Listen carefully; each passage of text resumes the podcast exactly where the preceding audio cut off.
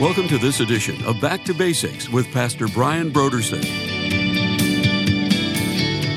What is needed in the pulpits of the world today is a combination of clarity and courage.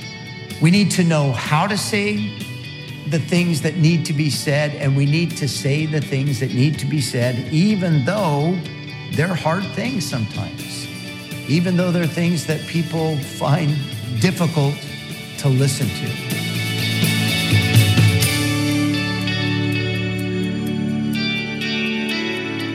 Today on Back to Basics, Pastor Brian continues his study in the book of Ephesians. Join us as Pastor Brian begins his teaching on Ephesians, chapter 6, verses 19 through 24, in a message titled Clarity, Courage, and the Gospel.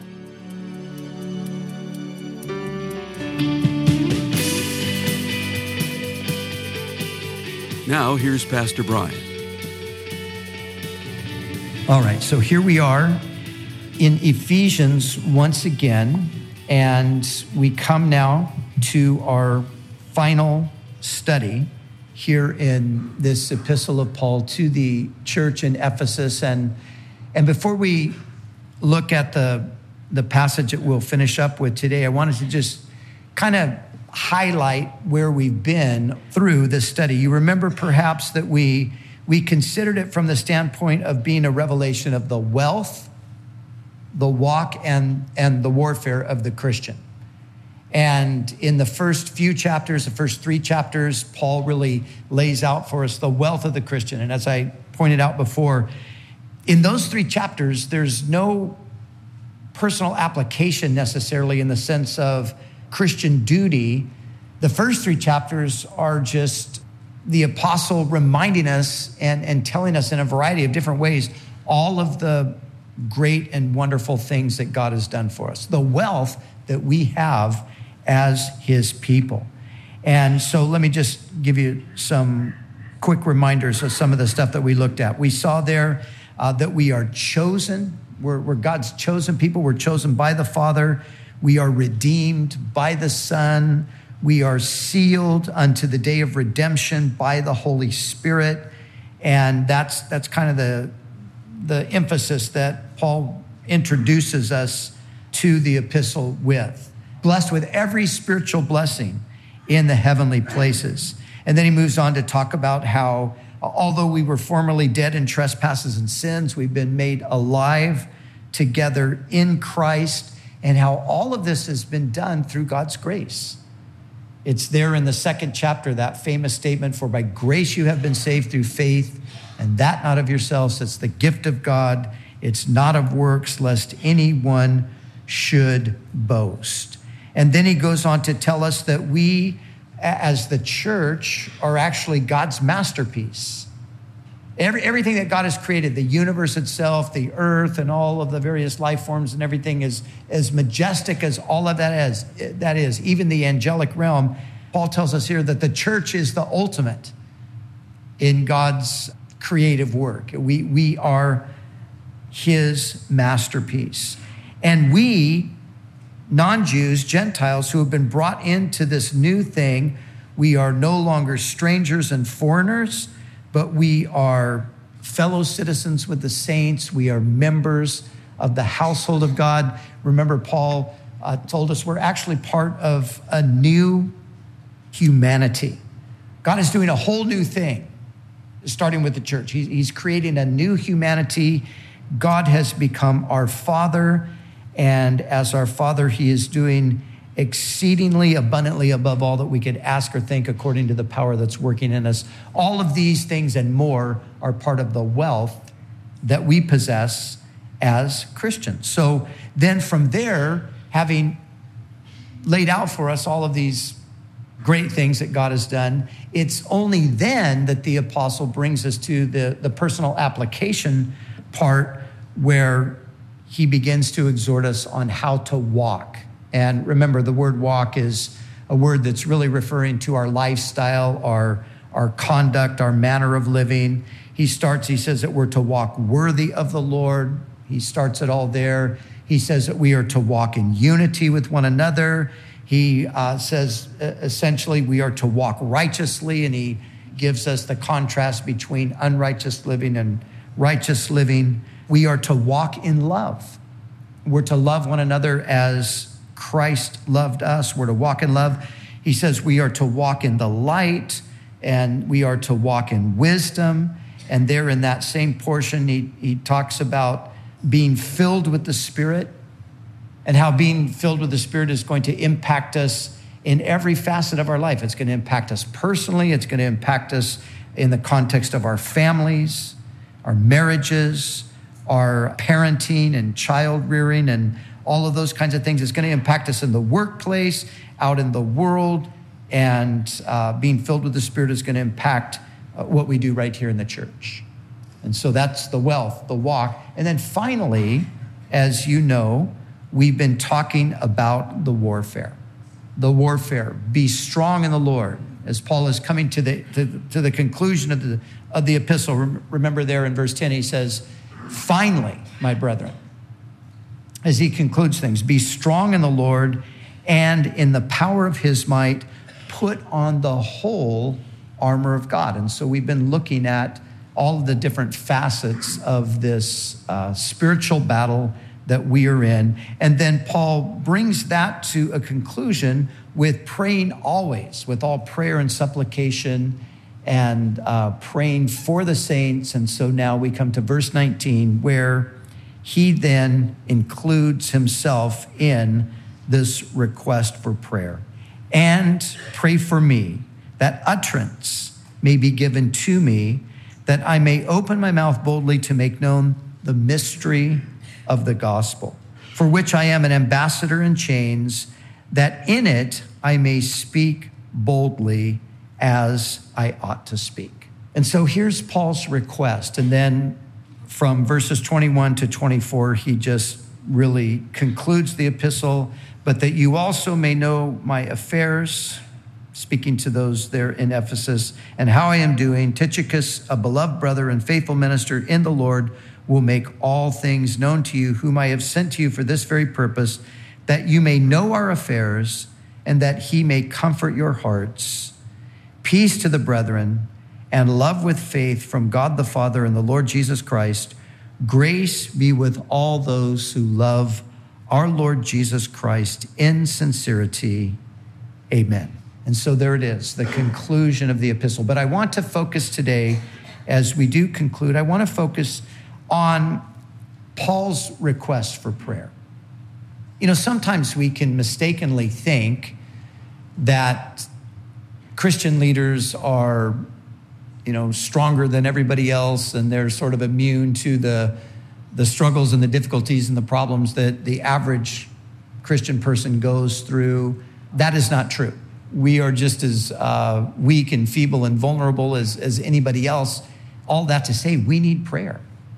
And here's the great Apostle Paul, the person that we think of as invincible, the person who is just, you know, he's filled with, with courage, and there's, there's never a, a daunting situation from his point of view. We, we would think. But the fact of the matter is, Paul was human just like we are. And here he acknowledges his own need and his own dependency on the prayers of others. And so, those of us who are in Christian leadership, those of us who are in pastoral roles or positions where we are, are, publicly preaching the gospel or whatever the case, we need prayer. And we depend on prayer. And, and part of the way we wage war is, is praying for one another. And part of the way that, that you make a, a contribution is to pray for us as well.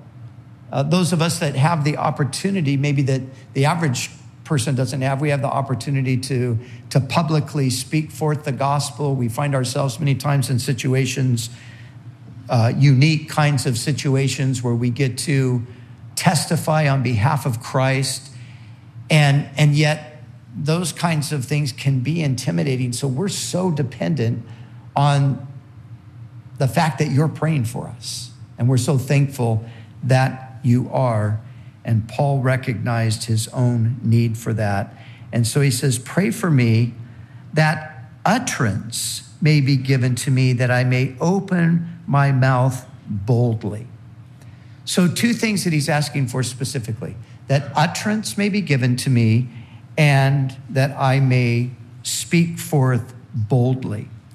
Uh, the word utterance here could be, you could, you could translate it actually clarity. Paul is saying, Pray for me for clarity.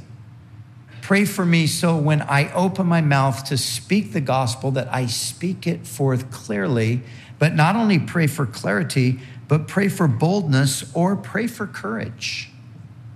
We need courage to speak forth the gospel. The devil, one of his tactics is, is intimidation. He's always seeking to intimidate. He wants us to be quiet. He, he doesn't want us to speak. So he, he comes with all different kinds of threats. Sometimes they're just, you know, things in our own head, like, well, you know, if you say that, what, what are these people going to think about you? Uh, but sometimes it's even more uh, physically type of a, of a threat. You know, some, sometimes people would say, you know, either you be quiet or, or we'll, we'll silence you ourselves by beating you or by casting you into prison or, or, or something like that. Of course, those would have been the kinds of things that Paul faced, and those are the kinds of things that some people still face today. But clarity and courage, that's what he's asking for prayer for. Let me read to you from John Stott. He said this He said, Clarity and courage remain two of the most crucial characteristics of authentic Christian preaching, for they relate to the content of the message preached and to the style of its presentation. Some preachers have the gift of lucid teaching, but their sermons lack solid content. Their substance has become diluted by fear. Others are bold as lions. They fear nobody and omit nothing, but what they say is confused and confusing. Clarity without courage is like sunshine in the desert plenty of light, but nothing worth looking at. Courage without clarity is like a beautiful landscape at nighttime plenty to see, but no light by which to see it. What is needed in the pulpits of the world today is a combination of clarity and courage. I think he's so absolutely right. That's what's needed a combination of, of clarity and courage. We need to know how to say the things that need to be said, and we need to say the things that need to be said, even though they're hard things sometimes even though they're things that people find difficult uh, to listen to. So we need that prayer. Courage, it's always taken courage to speak or to preach the gospel. And every generation has taken courage to, to preach the gospel. Back in Paul's time, obviously, they very much needed courage. They, they needed God supernaturally to supply them with boldness because they were constantly faced with opposition. I mean, you can hardly read through the book of Acts without, on almost every page, finding that there's opposition to what they were doing. As they would go into the various towns and into the places that they would go, the cities, the villages, whatever it might be, and as they would proclaim the gospel, lead people to Christ, there was always pushback that was taking place. There were beatings, there were arrests, there were imprisonments, there were stonings. This is what the apostles lived with. Now, long, through the long history of the church, this has been the experience of many people, uh, like I said a moment ago, right up to this very day in a number of different places. It is still taking your life into your hands in some places to go out and to preach the gospel. So it's always taken courage even if you don't have that kind of physical opposition or opposition from the authorities or whatever, there's, there's spiritual opposition. I'll never forget being in Union Square in New York City, and what was it, September 14th, 2001, three days after 9 11. And there in, in that place, having this opportunity to speak the gospel to thousands of people that were there mourning the, the fact that they'd lost family and friends and loved ones and so forth. But, but I'll never forget being there and, and doing that and standing up with a microphone, speaking to these crowds. And in my mind, having the devil himself just pressuring me like well you know you better watch it. Oh you say the name of jesus you're going to get in all kinds of trouble. And it was just uh, like this relentless sort of mental beating that i was experiencing while i was seeking to communicate the gospel. That's what the devil does. And and you know that intimidation like oh don't say this. Oh you better watch that. Oh if you say that you know what's going to happen. And and that's what he tries to do and so we need courage and as resistance grows toward God's word in our cultural situation, as, as, we, as we're beginning to see, um, there, there's more open resistance to the word of God in this country today than there probably ever has been in its entire history after the colonial period. There, there was some pretty intense persecution during the, the colonial period for certain people. But once the nation was established and so forth, it's been a relatively free and easy environment in which to proclaim the gospel. But we're finding that uh, that's changing and it's changing rapidly. So the point is, we need courage. And how are we going to get that courage? Paul said, Pray for me. Pray for me that I would have boldness. Pray for us. Let's pray for one another that I would have boldness.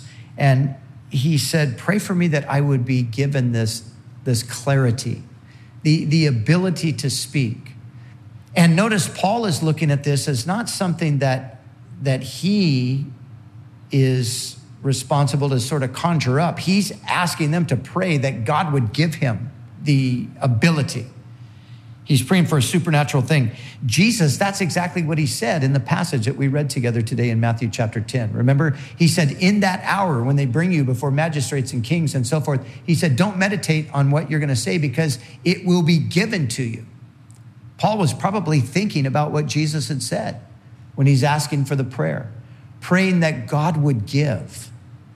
So, as you pray for us, Pray these things. Pray that God would give us words, clarity, the ability to, in the right way, to bring the gospel to people in a clear, in a, in a straightforward way. And that we would have the boldness to step up and take advantage of the opportunities. But you know, today, we, we really do, as I think about this, we, we need both of these things. We need the boldness, but we really need a lot of wisdom on how to, how to frame what we're going to say these days. You know, there are all, all kinds of sort of minefields out there. You're, you're walking through a minefield whenever you get up and speak. And especially if you're doing it outside of a context like we're doing it today. You know, here today, there's a lot of grace, and I can pretty much you know, say anything, and most of you are going to say, yeah, okay, that's fine. You know, some of you might disagree a little bit, give a little bit of pushback here or there. But, but it's a different story when we go out in public, isn't it? And there you have to have a ton of wisdom, and you have to really be given by God the ability to, to frame the message in such a way as to not you know, push people away before they can actually get a chance to hear it. This is sometimes what happens. So Paul says, pray for us that we would have clarity and courage, and that I may open my mouth boldly to make known the mystery of the gospel. Paul preached the gospel, and we need to think about this for a moment. We all assume that this is what we do we preach the gospel. And yet, we can think we're preaching the gospel sometimes, and we're really not. The gospel has been, even in churches and from pulpits, the, the gospel has been confused with other things.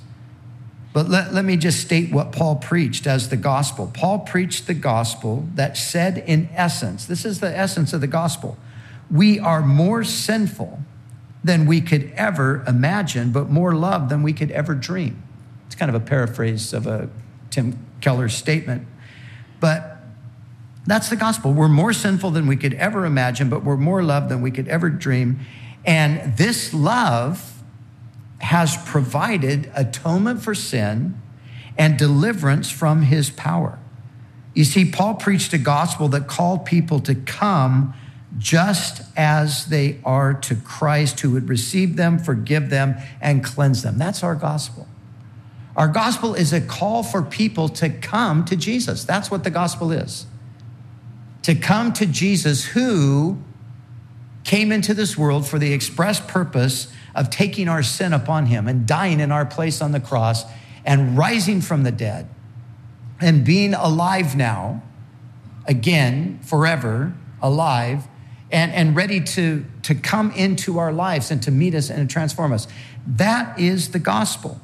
But listen, we have to be careful that we don't substitute other things for the gospel. And this happens, and it has happened, and it still happens. And we've got to be on our guard that we do not substitute moralism for the gospel. You see, a lot of what is being presented as the gospel today is really it's moralism. It's not really gospel. Moralism is uh, essentially okay, you, here, here's the things you've got to do, and then that'll make God happy. That's moralism. The gospel is all about everything God's done. And then we just respond to that. But you see, when we focus too much on particular sins, we have drifted from the gospel to moralism. Now, listen to what I mean by this. Think about this with me. When we say things like this, and we've all said it, I've said it, I've said these things, but when we say these things, we need to be aware of what we're actually doing. When we say things like this, hey, you shouldn't use that kind of language. You know, maybe you're at work, maybe you're in an office or something, somebody's got a, a foul mouth, and, and there you are, and as a Christian, you're just, you're offended by, by the way they're talking, and you say to them, hey, you know, you shouldn't talk like that. Or maybe, you know, you, you somebody, maybe somebody's having a drink. You say, hey, you know, you shouldn't be drinking alcohol. Or you shouldn't be having sex with your girlfriend or with your boyfriend.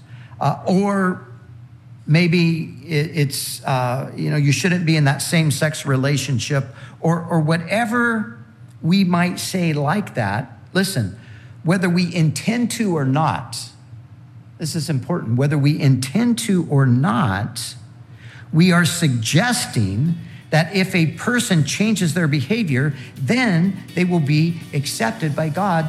This is religious moralism, it is not the gospel.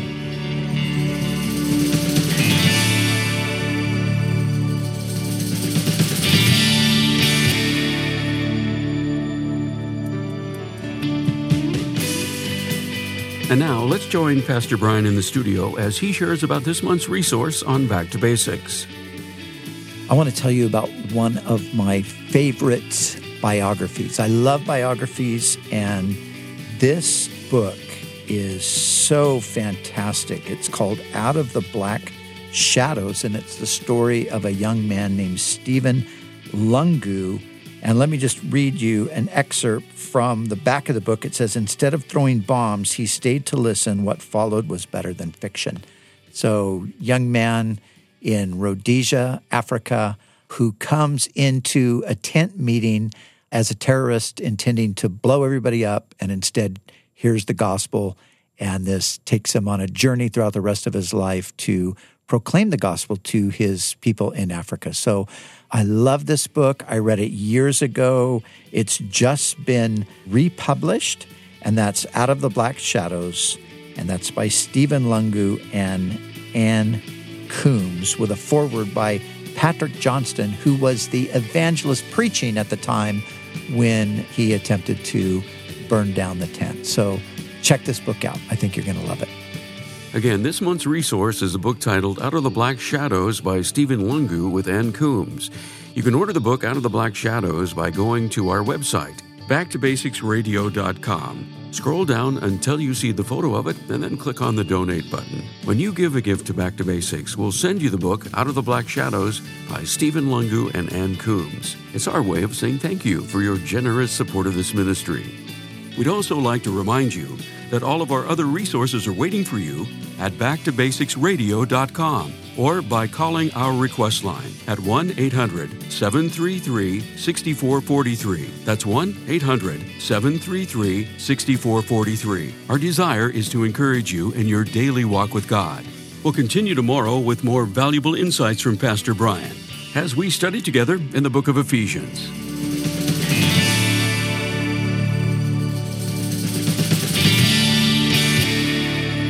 Back to Basics is the preaching and teaching ministry of Calvary Chapel, Costa Mesa, California.